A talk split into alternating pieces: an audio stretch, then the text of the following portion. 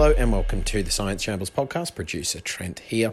This episode is an audio version of the video version that goes out live at 3 p.m. British time every Sunday on our YouTube channel. A science Q&A, a different topic each week, always hosted by Robin Ince and Dr. Helen Czerski. Different guests each week. As such, bear in mind there might be a couple of moments that are more suited to the original visual format, particularly in the show and tells at the start but that shouldn't hamper your enjoyment too much of this podcast version. And also, since it goes out live as well, everyone's on different broadband speeds, different microphones, different settings, so there might be a couple of little bits of audio dropout or echo or the random things that one encounters when doing something live over Zoom or Skype or whatever it is. You all know how finicky doing these video conferencing things can be by now. If you want to support the show, help us keep making it each week, keep making it free for everyone, you can go to patreon.com slash cosmic shambles and support us on there and get yourself various rewards and goodies and exclusives for doing so as well. And our annual Christmas shows, Nine Lessons and Carols for Curious People, not taking place as usual in uh, a run of a week or two weeks of live shows like we do every December. But this year we are doing a one off 24 hour show on December 12 as always, all the profits will go to charity, so you can go to crowdfund.co.uk slash nine lessons and donate there, and there's rewards and stuff for doing so as well. And you can go to cosmicshambles.com slash nine lessons to get some tickets to come along and see it live. There's going to be a small number of socially distanced tickets available to watch certain blocks of the 24 hours live. And that's also where we'll be posting any news and uh, guest lineups and all that sort of stuff. Already confirmed to appear. Uh, Robin is hosting for the entire 24 hours, and there'll be Helen Czerski and Beck Hill and Josie Long and Chris Hadfield and Brian Cox and Helen Sharman and Sharon D. Clarke and Mark Watson and Tanita Tikaram and Sophie Ellis Bextor and Jim Al-Khalili and Chris Jackson and loads, loads, loads more. So go to cosmicshambles.com slash nine lessons to check that out. And now, here is this week's episode of the Science Shambles Sunday Q&A show. Hope you enjoy. And good afternoon. This is uh, our normal. It's our, our, our Sunday live um, science Q and A, and today it's all about nature. Uh, it is going to we're going to be covering uh, bird life, pond life, uh, things that live in little kind of holes, uh, and perhaps even some cryptozoology. I don't think we've got any cryptozoological questions yet, so I will be coming up with those. I am a big fan of a of a, a, a mythical beast, and uh, not a singular. Sorry, that sounds like I'm a big fan of a single mythical. There's lots of mythical beasts that I'm uh, a big fan of. And uh, I mentioned a couple of things before we get started. One is uh, Patreon. If you can support us via Patreon, that makes a huge difference to us because, uh, well, it's now going on for quite a long time, not touring. Uh, I should currently be on tour at the moment. And so a lot of what Trent and I do uh, and a lot of the people that we work closely with are we're live performers. And so we're funneling a lot of stuff into making things here instead. And if you're able to support us via Patreon, that is magnificent. another thing is our 24 hour show, which starts at midday on the 12th of December, uh, and then obviously runs till midday on the 13th, and we'll probably overrun. I think we've got about 100 and somewhere between 109 and 123 acts announced so far. Uh, some of the new ones that uh, I think were announced this week: uh, Rusty Schweickart from Apollo 9, who is absolutely fantastic. If you've never seen uh, Rusty's speech that he did at uh, a festival at Lindisfarne in 1974, go and have a look at it. Rusty is a, is a, a really fascinating Apollo astronaut and also one of those rarities that he's uh, both uh, an atheist and left wing Apollo astronaut as well. So uh, there's uh, some very interesting things he's also done with his career. Uh, we've got Alice Roberts has just been announced. Eric Idle's going to be joining us. Uh, we have a couple of Australian musical legends of, of, a slightly different ilk either side Jimmy Barnes and Delta Goodrum, uh, Goodrem rather, and we have Milton Jones as well. That's another announcement we've got. the final episode of Genetic Shambles went out this week. That was with Professor Steve Jones, and we talked to lots of different things about his career and what initially drew him to snails and how that drew him to genetics. It always ends up with snails with Steve. I say it always ends up with uh, snails with Steve Jones. It normally starts with snails with Steve Jones. There's just no way of getting away from it. And also, if you want to ask questions today, then uh, you can either go to the live chat uh, or you can tweet us at Cosmic Shambles. So it's just at Cosmic Shambles, and uh, Trent will make sure that I see those live questions. Um, today's guests are David Lindo, who's better known as the Urban Birder, and uh, he has a new photographic book coming out. Uh, I think it's the beginning of January, but keep an eye on it. Birds on My Mind. And we're also joined by Dr. Amy Jane Beer, who is a biologist and nature writer, and her next book is The Flow, which is uh, about rivers and uh, the return to the river. And that is also out next year. So make notes of both those things for what you want to do with your book tokens and uh, Christmas gift money as well.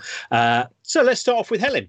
Uh, Helen, you are currently prepping for uh, the Christmas lectures. We're not allowed to ask you anything about that because you've signed a non-disclosure agreement. Uh, you've always been, you know, very kind of enigmatic in that way. What are you going to show us then, which we know you won't be showing for the Christmas lectures? Uh, I, yeah, I won't. There, there are some... some strange things in my Christmas lecture, but this isn't one of them. Um, I've brought some spinach. Here it is. Look, there we go. Now there is a reason for the bringing the spinach, and it's it's one of those interesting little things. And I I I had thought about this. It's actually Mark Miodownik who told me this little thing. But we were talking about spinach and chlorophyll. You can see spinach is very nice and green. And we, when we think of nature, we think of green things. Now, here's the thing that nature is actually a lot greener than it lets on. Um, and you see this every time you cook, but no one ever thinks about it. So I have also um, cooked some spinach. this is dedication to the cause, right? Um, so what I'm going to do is I, on the there's some things here, some leaves, right? So this is cooked spinach and this is other spinach. And the thing, so you might be able to see this. The cooked spinach goes when you start to cook spinach, it goes dark, right? It's really obvious when you turn the other spinach over, and it's lighter on the underside. But the dark, the cooking is going to fall apart now. The dark cooked spinach is dark on both sides.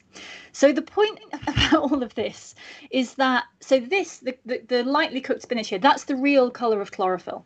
Um, and we don't see it most of the time. It really is that dark because a leaf has to breathe, and that means it's got it's full of little air pockets.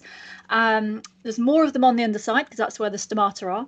But those little air pockets scatter light, so they bounce it off in other directions. And basically, what that does is it makes the leaf look whiter than it normally would.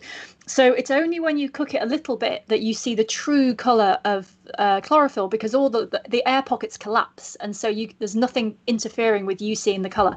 And of course, if you keep cooking it, then the chlorophyll breaks down and goes yellow and horrid, and no one likes that. Uh, it's like boiled cabbage at school dinners and things. Um, anyway, so that's just the thing that every next time you look at nature and you think how cool it is, this is all very green. It's actually even greener than that. It's just that you can't see it because, understandably, leaves have to breathe. So that's my show and tell and you can see uh, Helen's full appearance on Celebrity MasterChef uh, later on in 2021. uh, that's fantastic. I, it's it's such a David. Thank you so much for joining us, and it was so much for joining um, us. This is a was, great time. Um, this is a great time for for, for for, bird watching, isn't it? In terms of the fact that I went for a walk yesterday, and because the bushes are so sparse, you just you seem to get a greater sense of everything that you can see through those cracks, and you can see the kind of movement. Would is that is that true? Is late autumn a good time? Good well, time. Firstly, well, firstly, uh, Helen and Robin, thank you very much for having me on the show and it's also great to be with uh, Amy Jane as well. And one other thing to say before I ask the question, and that is, I absolutely love cryptozoology. Oh, oh no, you've given I, him an excuse. I you've given it. him an excuse. We're never going to hear the end now. I gave a talk once on a, on a ship on a ship in uh, Antarctic on Yeti and does Yeti exist? It was quite fascinating. So when now now right, so everything's changed now. Uh, let's because it is.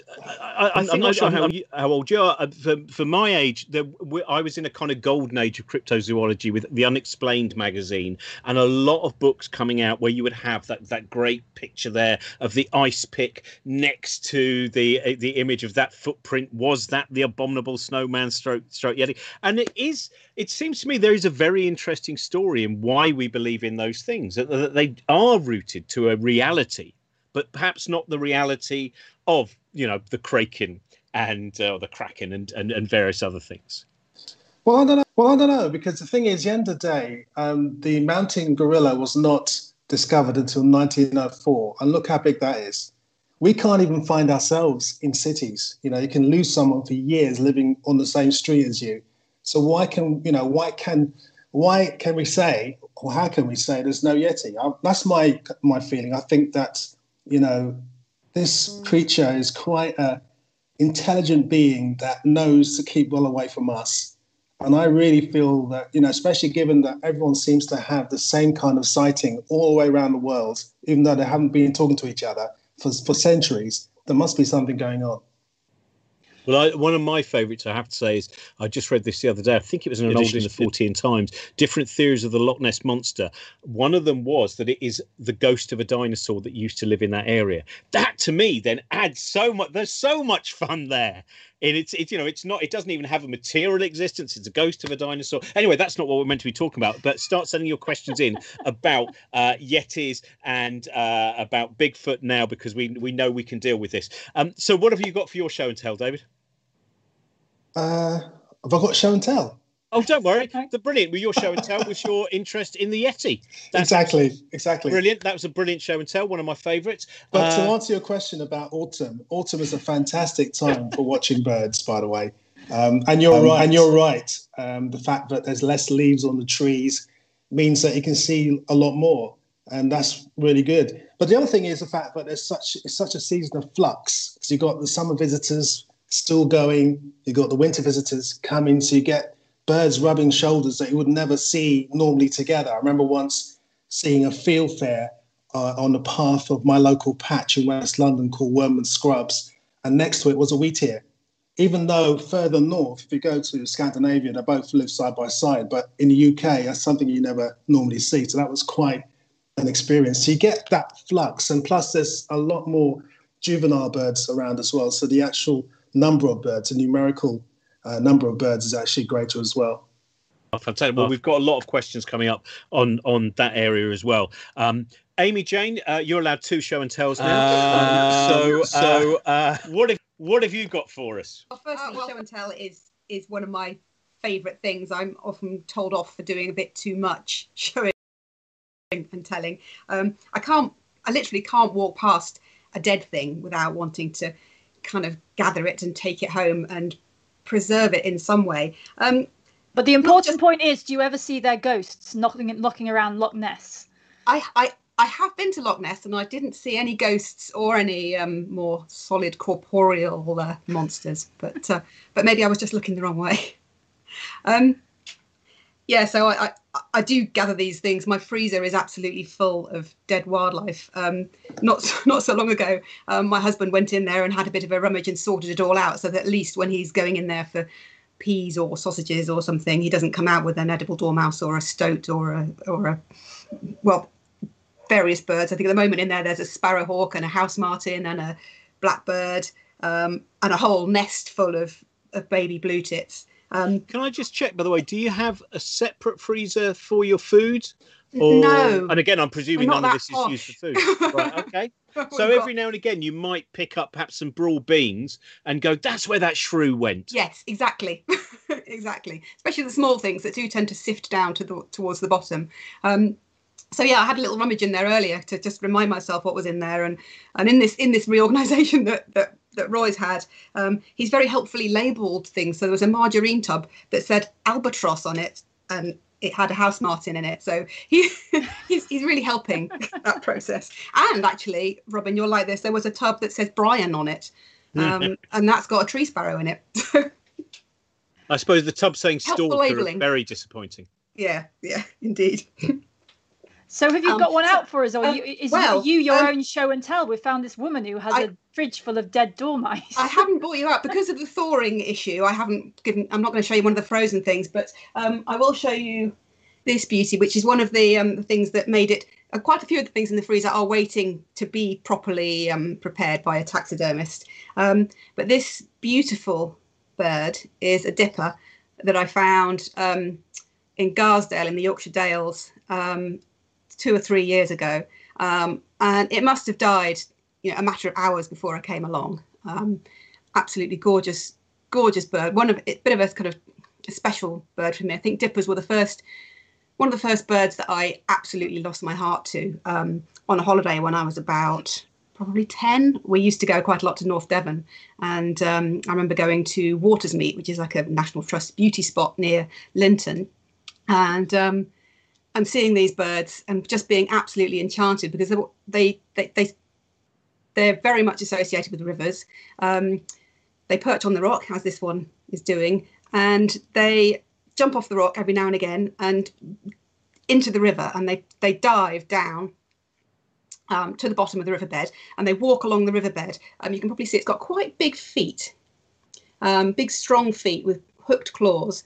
Um, and they grip onto the stones on the riverbed and, and walk along and they put their wings in this sort of position um, so that they act as hydrofoils foils pushing the so the, the flow of the river actually pushes the bird down so counteracting its natural buoyancy and helps it stay down there. And they're looking for um, insect larvae so the larvae of things like mayflies and stoneflies and caddisflies which all live in the water. Um, and that's what these beautiful birds feed on. Um, the thing you notice most when you pick one up, I, it, I was astounded that it is actually noticeable. Um, most birds, when you pick them up, the thing you notice is how little they weigh. Um, but with a dipper, that you can actually feel they are slightly heavier than you would expect them to be if this was, say, a blackbird or something. Um, and that's because they have much more dense bones. Most bones, most birds have bones that are hollow and incredibly light to help them fly. Um, because because dippers need a bit more heft to them, um, they are slightly heavier. They have much denser bones than than ordinary birds, um, which obviously makes a challenge for them when they fly. Although they fly pretty well, they fly really really fast.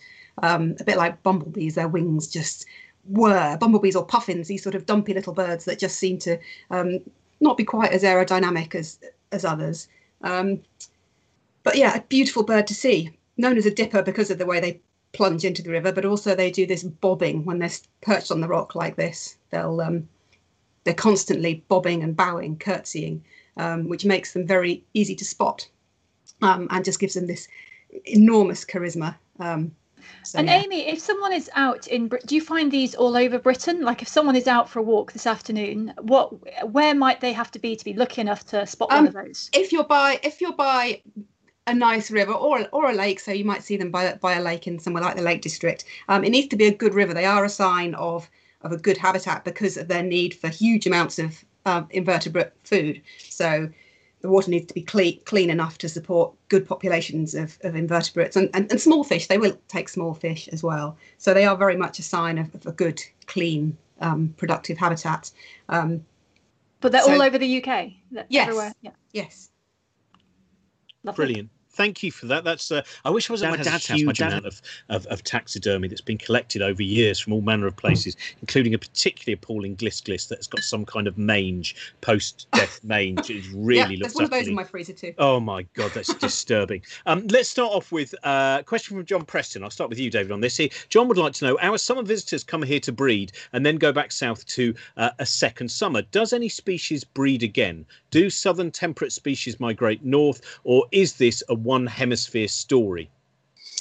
Okay, well, I'll answer the second half first. Second half uh, first. Um, yes, um, southern hemisphere birds do actually sometimes go north when they migrate. So some birds, for example, um, like the rainbow bee eater in Australia, they head north into Asia um, or Southeast Asia um, for the winter. Uh, yeah, I'll, I'll, get mixed up with the uh, for the actual uh, seasons. But up in this end of the world, which I'm very familiar with, yes, we have many birds that migrate south.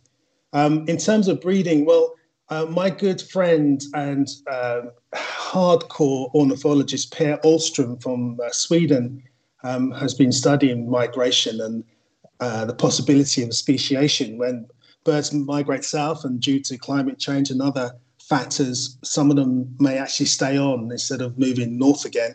And one such species is our familiar sparrow, um, sparrow swallow, barn swallow, because basically what's happening with them, some of them are actually heading down to South Africa and, and actually staying and nesting. So that kind of, I suppose, would be nesting in the summer. But one species that is quite interesting that actually migrates from Africa to Europe in the summer is the quail. And it's been found that quails on their migration stop off in North Africa, breed, and then from there head into Europe and, and Britain and breed again. So that's quite an interesting phenomenon too. But in the main, on the main, should I say, or in the in the whole sort of scheme of things, it's not something that happens very often amongst species. They're the exceptions that I can think of. Can I ask just about how growing up in the village that I lived in, there were always house martins over the summer, and they would always, you know, in the eaves, etc. You would see a lot of them, and and certainly, uh, I still go back to that village, and I don't see that now. So, is there any, you know, the change in population, a change in in movement?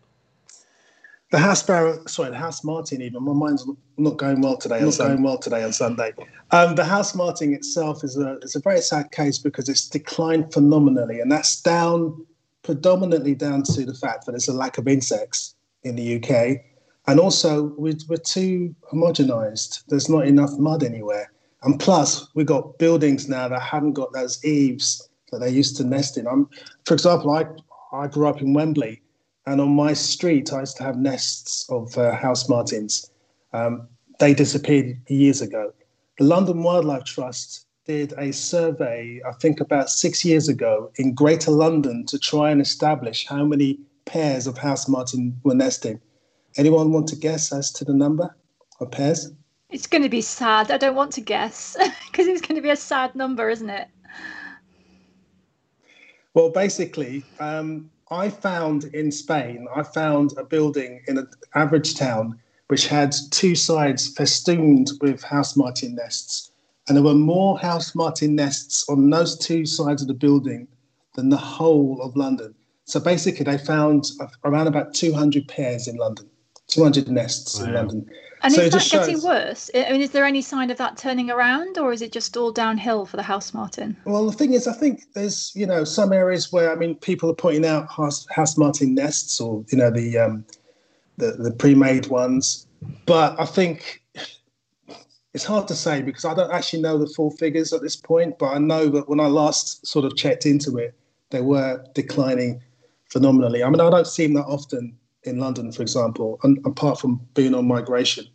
Um, elsewhere, for example, I'm now in Spain. I'm in the southwest Spain, and they nest practically. I mean, they're here practically all year round. I mean, during the winter, there's, there's very few, but there's still. I mean, I found I found them nesting two years ago in December, um, but there's thousands of them. And even here, the population's diminished slightly. I mean, hardly noticeably, but you can see it's diminished. And that's because people have been smashing their nests off their buildings because they hate the droppings. And it's easily solved by putting out a, a wooden shelf to catch the droppings, but they don't really think of that sort of stuff around here.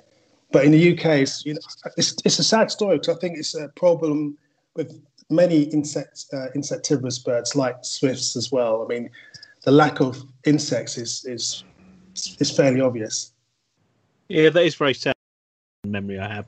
Uh, this, uh, Amy Jane, uh, question for you now. Uh, this is someone who knows you go snorkeling in rivers, and uh, they would like to know because uh, they said their ultimate species for filming is the pike. What is your favourite species of freshwater fish?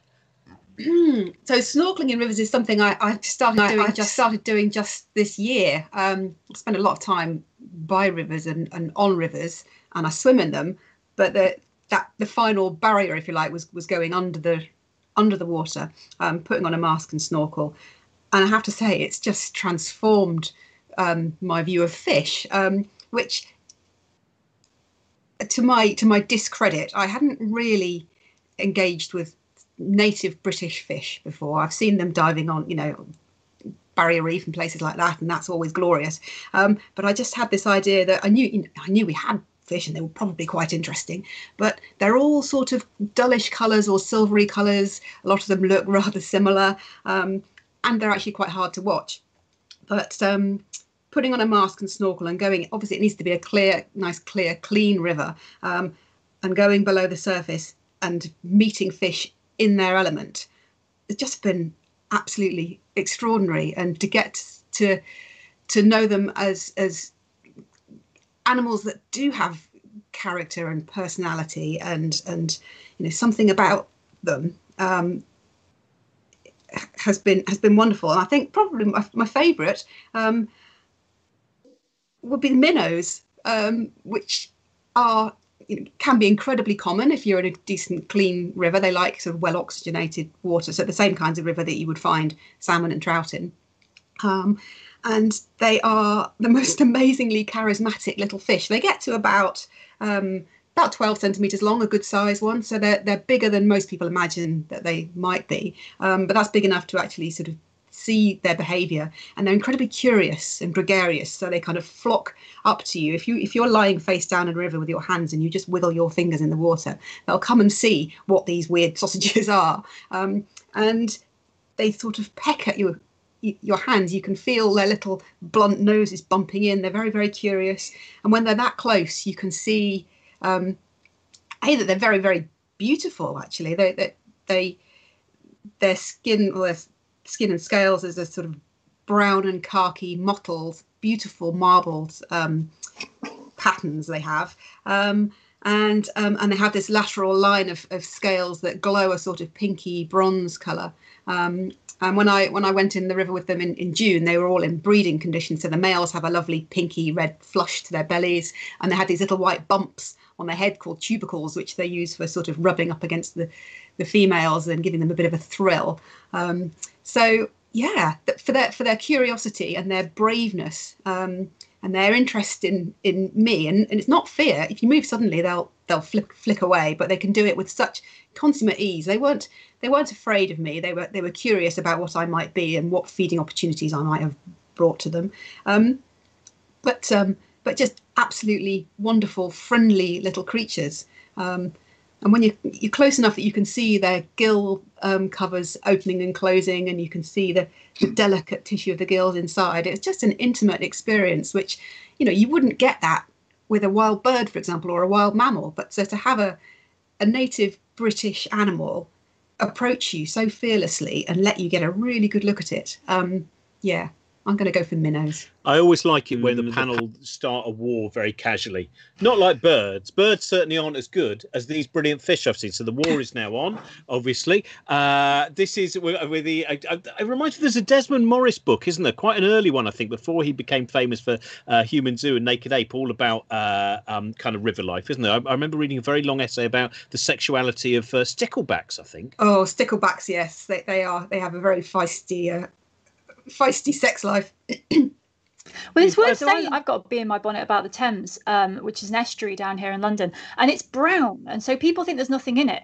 But as you you could snorkel in it, but as Amy has pointed out, you wouldn't see very much. But it is full of fish, and it really bugs me. You know, I've been down for fish sampling. Uh, I've helped out with fish um, counting uh, activities and you don't in the spring you can put in not a very large net and you just it comes back full and then then the juveniles at that time of year and i remember standing just opposite canary wharf this big industrial thing down near greenwich in the middle of london brown river and there were baby flounder there were baby sea bass there's all this stuff and it's right there and and so it really bugs me whenever people say oh it's a brown river it's all dead and it's like no it's brown because it's full of stuff and stuff some of that will be food mm-hmm. and that means there's things living there. so yeah, no going dismissing brown rivers. That's what I no, say. or any river really. Just yeah, and and taking that opportunity to to get in amongst it all. To get in amongst it all. A river is um, when you when you're in a river, you can see that it has um, a topography to it. So if you're close to a riverbed, you can see that it has dips and troughs and valleys and sort of the equivalent of forested areas where there's there's weed um, and caves and all these sort of microhabitats within the river. That if you're just looking down into it from above, um, a you're you know it's difficult to see sometimes past the reflection on the surface of the water um, or past the water itself if it if it is cloudy or silty or full of algae or whatever. Um, but you can just see that this three dimensional habitat once once you're once you're part of that element um, it um, it's a complete eye opener it's funny my Brilliant. experience my first experience with a river was actually when i was a kid um, in wembley. We had the river brent running through and it was basically a concrete canal with uh, shopping trolleys and, and scooters chucked in there and the water had oily film over it. But even despite that you know i was I, my if I was going, if I was going to be asked the same question as you, I'd, I would have said stickle, stickleback without a doubt because I used to collect them. But also, I saw my first kingfisher, my first moorhen, you know, my first common sandpiper on that polluted river. So you know, it, it shows, as you say, that you know even the most uh, innocuous-looking place could actually, you know, host life, basically. I think that's a kingfisher. When you first see a kingfisher, the excitement of that, that is still, well, not even when you, any time you see a kingfisher, it's just beautiful. Now, this is a question from Terry. Uh, Terry uh, prefaces this by saying, stupid question. It's not a stupid question. None of the questions we ever get are stupid because they always come from a place of, of curiosity. And more often than not, questions that some people think, oh, is this a bit silly, lead to many interesting places. And what Terry would like to know, David, is why are there so many seagulls nowhere near the sea? Well, they always say a stupid question is a question, question that's, not, not asked. So that's a great question. Um, well, the bottom line is, unfortunately, lack of food. You know, these gulls, which are affectionately known as seagulls, in, in reality, as we probably all know now, there's only one true seagull in the UK, and it's not the one that nicks your Mr. Whippy in your chips. Um, it's a species called a kittiwake, which uh, is coastal. However, it does live uh, or breed, should I say, in urban Newcastle on the Tyne Bridge. And then in the winter, you don't see them for dust. They're out in the middle of the sea, in the middle of the ocean, as a proper seagull should be, you know, doing its stuff. So basically, um, the gulls that we see um, are now, well, they're coastal gulls, I suppose, herring gulls and lesser black-backed gulls. And they basically um, drifted inland I think initially down the Severn back in the 20s, 30s, in search of food. And they realized that by coming to cities, along with black headed gulls, that there's a, an, um, an abundant source of food that's there the whole time. And it kind of makes sense instead of, you know, roughing it and trying to sort of, you know, have a meager existence on the coast to come inland and have it much easier. So that essentially is the reason why there are so, or there's fewer gulls on the sea, um, you know, coastal areas as they should be, and the most most of the populations are actually inland. But that said, the herring gull and lesser blackback gull, both species that are familiar to people in, or very familiar to people in Gloucester and Cardiff and places like that, are indeed red listed. Their populations are quite low, and the lesser blackback gull in particular, its populations basically just in uh, northwest Europe, um, and it's a threatened species. So yeah, that's the main reason: the fact that there's easy food. I find it it's a very that urbanization idea, which is because I remember probably when I was ten years old, maybe a little bit older, when there was a, a, a show from the, the Bristol BBC Wildlife Unit all about foxes in a city, and it was a stunning. Oh my God, have you heard about this? There's, whereas of course now everyone is quite blasé about the fact that if you walk through most cities and if you go near the bins, you know, after 10, you know, very often when I've been walking back from a gig, I will see uh, a fox, you know, sneak out of a graveyard, get to a bin, see me, pretend it's after nothing, and then disappear. You know, it's an interesting change, I, I suppose, in my lifetime, in 40 years, it feels like anyway. That's not my lifetime, although I'm 51. I mean, as in, I've been, I don't think I'm lying about my age, but um, it does seem to be quite a noticeable, quite an observable change. Yeah, it's interesting, interesting about, about foxes. You know, do you realize that they are the most uh, widespread species after man on the planet? And they're not. They're, they're was you know when I was pretty sure when I was growing up in South Manchester that they you know that you, you only saw foxes at night. I was out for a walk at lunchtime yesterday in uh, Bushy Park, which is out down up the Thames, and um, fox in broad daylight, just hmm. wandering along, nosing around, and and that's the change I'm curious about. It's not that they're there; it's that they've suddenly become diet like daytime creatures rather than nighttime ones. And d- does anyone know? Maybe some of the listeners know if we don't. I don't know.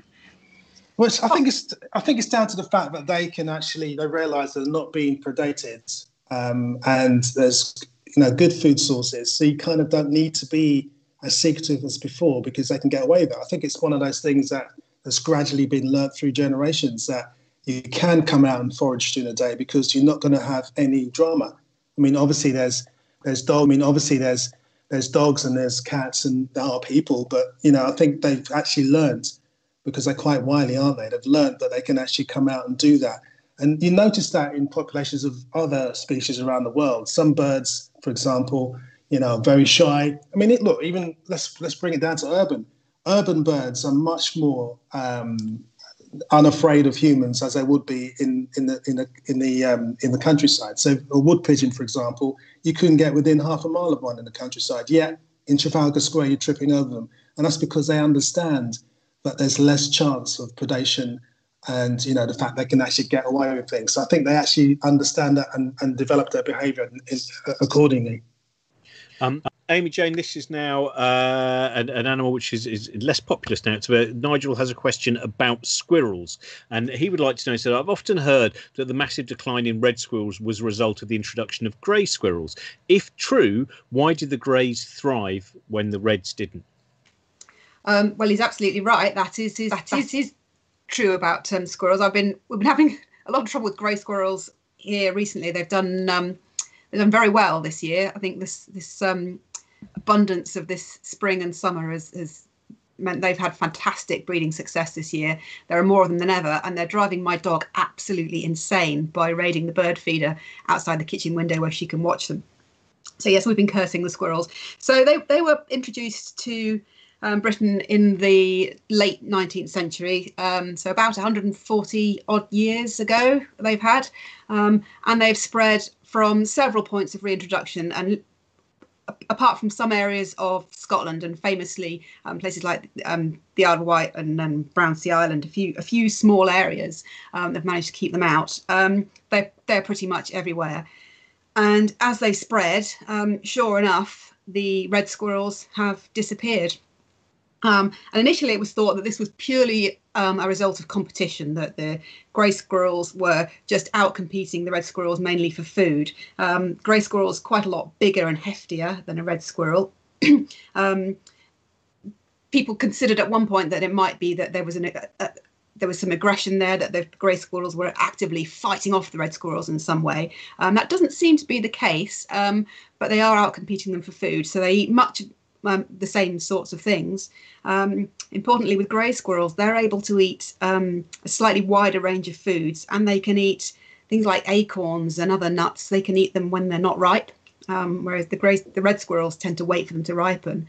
Um, whereas the grey squirrels are much more tolerant of all those bitter tasting um, chemicals in in nuts and seeds that the plant is producing to try and stop you stop animals eating the um, pick, picking the nuts before they're ripe. Um, but the grey squirrels, that, that doesn't bother them, them at all. Um, and so they'll eat acorns and hazelnuts, that sort of thing, um, much earlier than the red squirrels will. Um, and and often raid the red squirrels' um, caches. They're a bit better at doing that. Um, so there's this this competitive relationship, and they tend to win out over the reds. But even so, the rate at which they were displacing red squirrels was much, much higher than you would expect if that was the only problem. Um, and what we now know is um, that the red squirrels carry this awful virus, um, which is known as squirrel pox. It's a, pox a virus, so related to um, chicken pox. Um, for red squirrels, it's it's fatal and fatal in the most awful way. They come out covered in lesions, their eyes and their ears um, and their mouth, which means they can't feed properly and they very rapidly lose condition, become very weak, very vulnerable, um, and die. Even if the disease doesn't kill them, then they're likely to um, be predated. Um, so the red squirrels die out incredibly quickly within within a few years of grey squirrels arriving in an area. The red squirrels tend to be gone, and so this grey tide swept through the British Isles. Um, and um, it's not just a problem for for the red squirrels. You know, grey squirrels do damage to our trees. Um, they they like to strip off the bark to get to the soft, sappy wood underneath um, and eat that. Um, and if they do that around the, the complete um, circumference of a tree, um, then they've taken away all the, the tree's plumbing. Effectively, that sappy layer is where the trees sap needs to rise from from root to branch to leaf tip.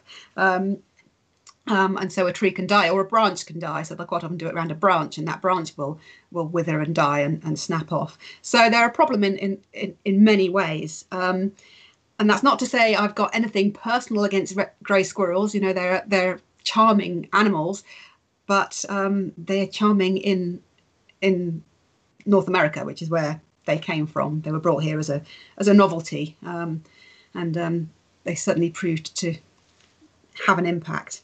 Um, it's not all completely bad news. There are um, there are places where red squirrels are recovering um, some territory, and that's generally with our help. So they can fare better than grey squirrels in areas where it's mostly coniferous forest. Um, they because they're smaller and lighter, they can get out along um, branch tips towards the end. So in trees that bear nuts and fruit and cones at the tips of thin branches, red squirrels are a little bit more nimble and able to get out there and, and maybe collect those kinds of food. Whereas a red squirrel is a big fat red squirrel coming along a branch. The branch is likely to bend and, and, and knock it off before it can get there. So in some some kinds of habitat, red squirrels can keep that upper hand. But of course, if there's even one grey squirrel there that has parapox and is spreading it around, um, then the grey. Gosh, I don't think I said the grey squirrels don't die from this this pox virus, but the the reds do. Um, so how many um, colours of squirrel are there? So I, I, I lived in Toronto for a while, and it was winter, and it was very jet black squirrels, and it was a very um, mild. It's saying a mild, and they just got fat, and mm. there were these really rotund black squirrels waddling around. Um, and I've never really looked up whether there's other colours of squirrel. I think they're a variation of the grey squirrel, but yes. um, are there many? So they are quite variable. Yeah, within species they are quite variable so there are in parts of england now there are populations of black red squirrels and of black red squirrels and it's just a, a color morph um, but they do seem to be um, true to what what you would have seen the black ones do seem to be bigger and more aggressive so it's possible that we'll start to see more i think it's cambridge somewhere there's a population of, of black grey squirrels um, which they, and they seem to be doing better against the the old-fashioned grey squirrels. So we may be even getting, you know, a, another wave of uh, even more, uh, even feistier creatures. People do get very emotional, don't they? They do start to, as, as if there's a kind of conscious intention. If nature doesn't behave how they wish it to, they go the lovely, lovely red squirrels, and then the, the grey squirrels, as if they were these kind of, you know, Machiavellian plotting creatures, as opposed to merely another living species doing what it does. Um, now we've got a question for you, uh, David, which is uh, I've never heard. This is do scarecrows actually work? That's a really interesting question. Um, I'm not sure. I don't think they do because I think initially, um, when you put out a, a, figure that looks like a human and hang CDs off it, um, it may kind of startle birds at first, but then they get used to it. And I've, you know, I've been past many fields with some kind of effigy that's supposed to scare off um, birds, and they're just all hanging around it. So I'm going to stick my neck out and say, not really. It, it, they're, they're fun because I, I, forget where it is. Which northern town has that wonderful Scarecrow Festival? Uh, I think it might be somewhere up towards Lancaster. And there's a, a, great book of all of you know that one day of the year, well, it might even be the whole week, where the streets are just filled. But I think yes, they are uh, ornamental rather than. Uh, um, now this one is uh, uh, for all of you, which is what have you ever seen in a field that has made you double take? So the most, I'll start with you, David. That that moment where you're perhaps just walking through the countryside or the town or wherever it might be, and you see a living thing, and you just go, "Now that was, was unexpected." Can I give you a, a, foreign example, or do you want a British one? No, you can do it wherever. It's it's your double take. Okay. Well, basically, I went. I was in Yucatan, and I was in a place called Coba, and there's this lake that's fringed with reeds, and I looked at this was back in 2005, and I looked at my bird book, which was pretty, you know, wasn't a very up to date one, and it said that there was this bird called a spotted rail that lived in this uh, particular area, and it was the best place in Central America to see it. However, they hadn't been seen since the 1980s. So I thought to myself, well, there's no, well, you never know, but probably no chance. So I left my camera, not that it was a good one, but I left it in a hotel and I decided to go for a walk around the the reeds. And I noticed uh, this bird called anhinga, which is like a cormorant, but it's kind of sharp at both ends. It's got a really sharp beak and it spears fish. So I was watching that hinga. I sat down by the reeds to watch it. So my head was just above the reeds. And as I was watching, I saw something rustle in the actual reed itself, and out popped this warbler. And I thought, that's nice. So I was looking at the warbler. As I was watching the warbler, I heard another rustle, and I looked down, and literally five inches from me, literally, was a spotted rail. And I couldn't believe it. It just walked around, didn't care about me, just fared, walked around. I watched it for 15 minutes thinking, why didn't I have my camera? No one's going to believe me. And then it sidled off into the reeds, never to be seen again. So that was a complete and utter shock for me. So that's the second worst. The first time, obviously, was when you were uh, in the Himalayas and that Yeti walked past and your battery had just run out. So you know, there's all of those missed missed photographic opportunities.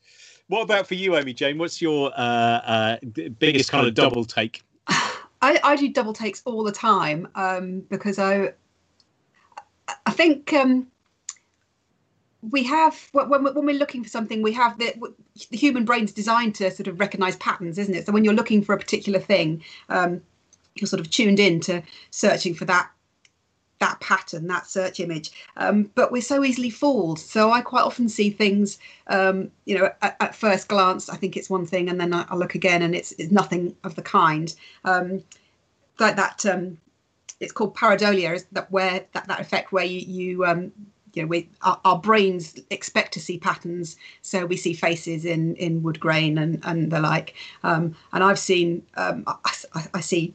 I see faces and animals and birds all the time, and it's just it's, it's not even something animate. Um, a couple of weeks ago, my son and I um, were walking around the we're doing the Cleveland Way. We're walking a coastal section of it before this recent lockdown, and um, walking along a beach and it was very slippery over lots of rocks covered in seaweed. So we were picking our way quite carefully along the beach, um, and I was brought up short by this um, this blood curdling hissing sound, this real kind of noise, um, and literally two steps in front of me. If I'd taken another two steps, this this rock turned round and opened a mouth and showed me lots of very big teeth, and it was a seal. Um, and you know, if it hadn't moved, I wouldn't have spotted it. It was just another mottled, weedy rock in amongst all the others. Um, and in a highly professional naturalist way, I shrieked and jumped back about six or seven paces. And um, and my son, who's nine, was just my mum is just so embarrassing. Um, so and then once we started looking, there were seals absolutely everywhere on this beach. Um, so um, yeah, that's more a ca- case of, of not paying attention and just how good wildlife is at just blending into the, the background. And if we're not not looking properly, what what we can miss is quite incredible. Um, mine's also a non-UK one. So uh, the context for this is that six months before this, and this happened about 10 years ago now, um, I had been reading a pa- paper about bubbles, which stated in a very confident armchair scientist kind of way bubbles in the sea are generated by breaking waves, methane seeps, and the belchings of fish. And I, w- I read this and I was like, what, what an idiot. Like, fish don't belch you know, just imagining this leather armchair and this very grandiose, the whole paper had that tone, you know, idiot. So six months later, I was diving in Curacao. I was working there, um, helping a friend with um, a sea sea scuba diving uh, sort of uh, sea research project, and we were um, hanging around in the midwater. We must have been doing a stop for uh, to adjust our air, the nitrogen in our body, and um, she started making faces at me. And when you're diving there's this kind of language there's a sign language with your hands but she was doing things that weren't any fish i knew. And eventually i turned around and just hovering just behind me there was a tarpon which was four feet long like a meter and a, one meter 30 long wafting about belching out of its gills. And so first of all there was a large fish right behind my head. And i that was probably the largest thing apart from a shark that I'd swum with. Um, but then it was very clearly belching, and it turns out that fish do belch. Um, some of them, the ones that have a swim bladder, an air bladder, um, if they come up or down very quickly, they have to they use it to adjust their buoyancy. So this one had obviously come up from depth um, had stopped around where we are and was just belching out the excess air so it didn't float to the surface. Um, so, yes, uh, and apparently, and three days later, she made the same noises and I didn't turn around quickly enough. And I apparently had just missed a tuna that was two meters long. So they're always behind my head. I've no idea. Why. She was having a great time. Oh well, that's yeah. good. It's nice that you know we've expanded. Nice from you, you know we've expanded from you dealing with whale poo now to various different forms of undersea flatulence as well in this.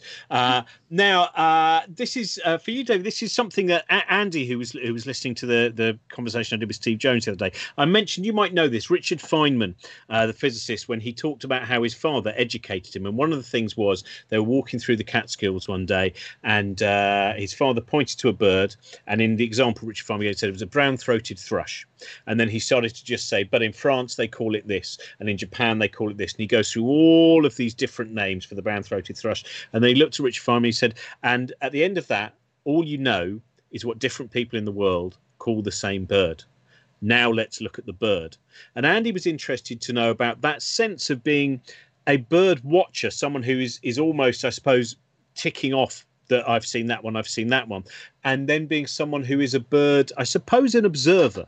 That difference between it's not just about seeing, it's about thinking why. And I suppose that is true of many different kind of hobbies. There is that divide between the ticking off and the the actual the obsession about what makes that thing what it is. Do you see a line there? For, For me, me, birding is spiritual. It's not even about ticking, even though obviously it's nice to know what you've seen or what have you. But I like, for me, it's a spiritual thing which grounds me, um, which makes me feel good. Birding actually makes me feel good. It's actually more than seeing the birds. It's the fact that I'm out there doing it. So yeah, I, I, there are people out there who are very keen on keeping lists and who rush from one end of the country to the other to tick off a new bird on their list. I was one of them once. But as I once said in one of my books, I said, you know, it got to the point when it felt like a series of really bad one night stands because you get excited about seeing the bird and then when you actually get to the point where you can see it and it turns up, if you're lucky, you kind of think, was that it?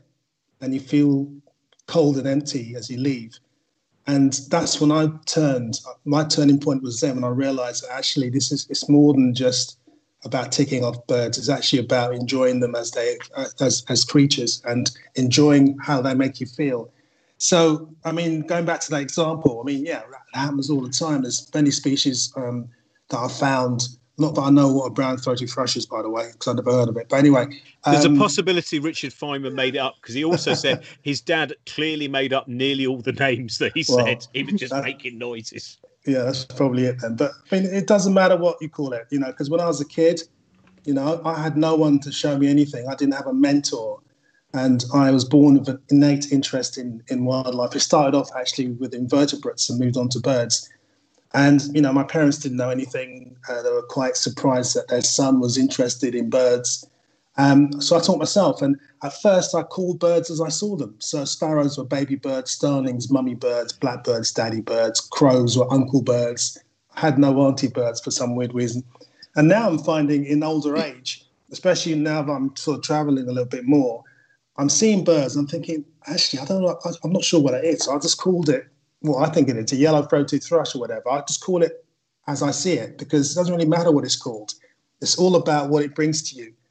Um, so yeah, I, I, think there is that kind of distinction, but I think a lot of people who observe nature, and I'm sure um, everyone will agree on this. Basically, it's what it what it's, it's what it makes you feel like. It's how it leaves you, you know, and that's something that you can never, um, you know, you can never replicate it's, it's something that's amazing that happens to you when you go outside your front door, no matter where you are, in the middle of a city, in the middle of a jungle, doesn't matter where you are. When you connect with nature, there's nothing more beautiful than that.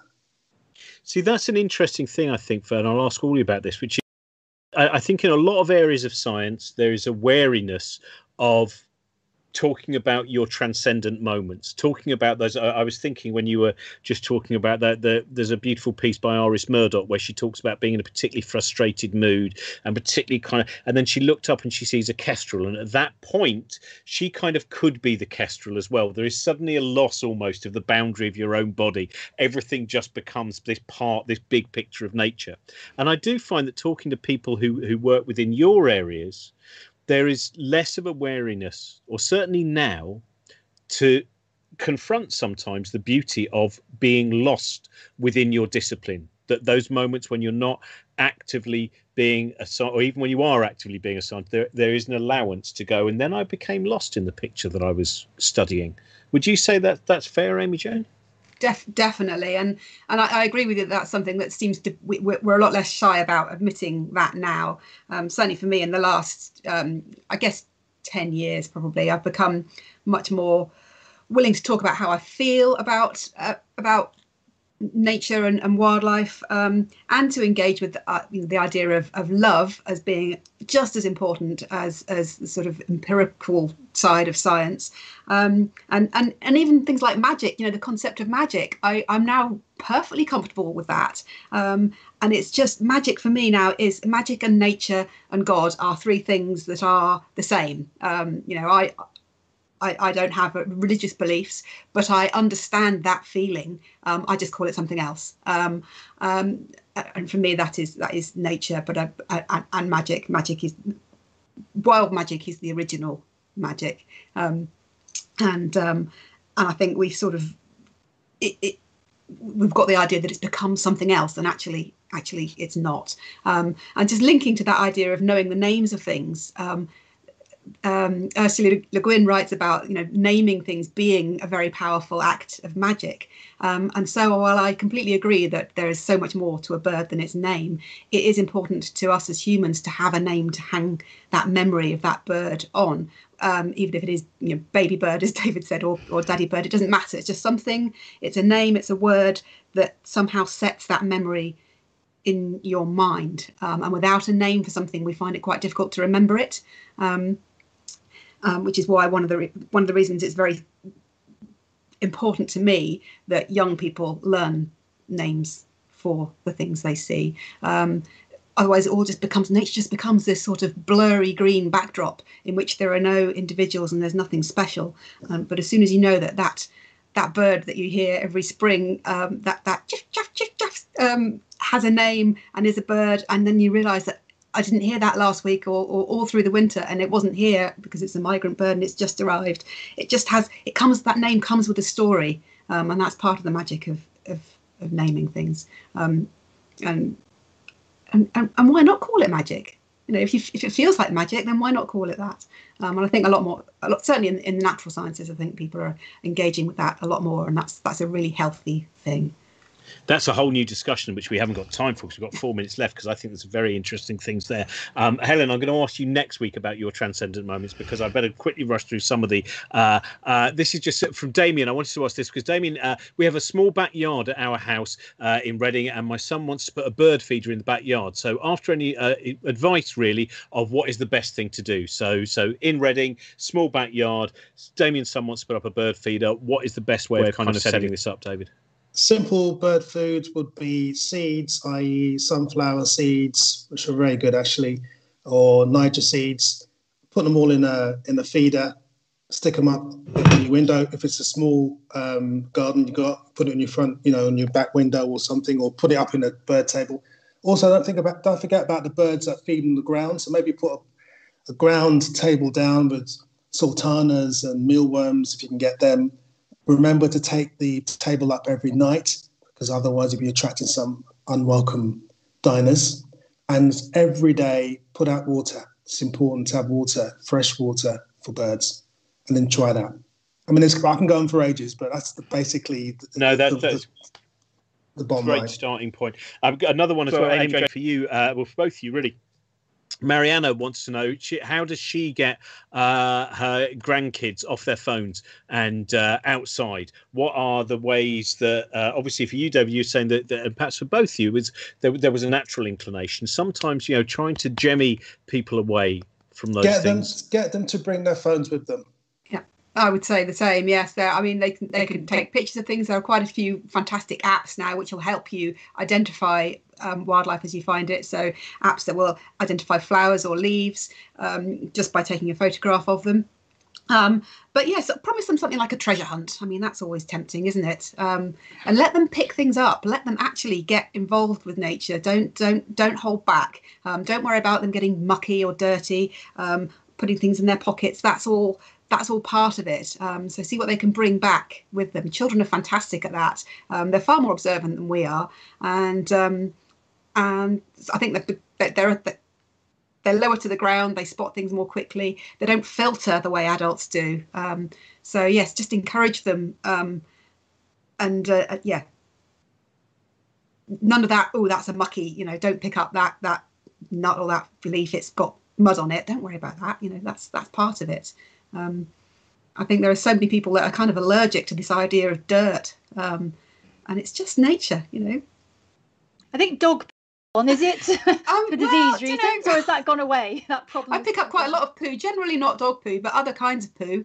Um, I pick up quite uh, quite readily. Quite uh, quite readily. Um, it's one of the you know you can pick it up and have a sniff and work out what shat that is a very it's a wonderful book with, with that title. Um, so yeah, you can wash your hands afterwards. Hugh Warwick says otters are his favourite. He he insists. He said there's a kind of smell of jasmine and Earl Grey tea and just Yeah, a little bit of fish. But he, he said they're his favourite. Thank you both so much. We did, we didn't have time for all the questions. That was uh, uh, but that, that that was great. And it was uh, I mentioned that David uh, has uh, his his book out in January, uh, the new one which is Birds on My Mind. But go and look at some of David's previous books as well. Birds on My Mind, which is uh, predominantly a photographic book, isn't it, David? It is, yeah. Photographs for the last 10 years or so. Brilliant. So that that's out. Uh, and uh, Amy Jane, when, when's yours? When's the flow Um, out? That's The ne- flow that's has actually been pushed back now. It's going to be early 2022 um, because of all things pandemic related. It's, it's delayed some of the work, but Ah, well, that's, All in so good that's it's nice to have something to look forward to in, in what we see as a, a longer future as well. Uh, Helen, good luck with your. Uh, I know you are working really hard on the on the Christmas lectures. And are you feeling? uh, What is the level of excitement now? Um, I'll I'll be excited done when I can all- do it. It's always there's always a nervousness in the last preparation because you worry once you've once you've got to the point where you're about to start, you've done all the preparation or you haven't. But the worry of not having done enough preparation, that's the worrying bit. So I'll stop worrying when it when it starts. But it's all good fun. And the demo team there are amazing. So that's brilliant. No, I'm So very excited brilliant. by. No, I'm very excited by that. And the uh, and just mention uh, as I mentioned at the beginning, 12th of December, we're starting at midday, a 24-hour show. We've got an incredible lineup of people. We've got quite a few uh, astronauts. Uh, we have many across the, the the disciplines of science, and we have comedians and all of those normal things. 24 hours of that stuff. We've got people from Australia and America and Scandinavia and all over the shop. And uh, and if you go and find out about our show, uh, Nine Lessons of Carols, uh, for it's not isolated people, is it? I can't remember exactly. Socially distanced. socially people. distanced Socially people, distant. uh, which is a replacement for all the shows normally doing at Hammersmith Apollo in King's Place. And we're using that also to uh, make money for some of the charities that we've chosen this year. So if you're able to help kind of fund the show, uh, we're using that money to uh, spread it amongst, uh, I think we've got three different charities this year. Go and find out about those. As I said, if you can support us via Patreon, that is fantastic. We've got a new series of An Uncanny Hour, uh, which has started, currently working on one about David Cronenberg's The Brood. But the one we've got at the moment is about Hawkwind in the 1970s with uh, Stewart Lee, Alan Moore, uh, and many others. Thanks for watching, and I hope you enjoy the stuff we've got coming out during the week. And uh, we may well see you back here on Sunday. Bye. Thank you very much for listening. Support us at patreon.com slash cosmic shambles. Check out all the other stuff over at cosmicshambles.com. Follow us on Twitter at cosmic shambles or Cosmic Shambles Network on Instagram and Facebook. Bye for now. This podcast is part of the Cosmic Shambles Network.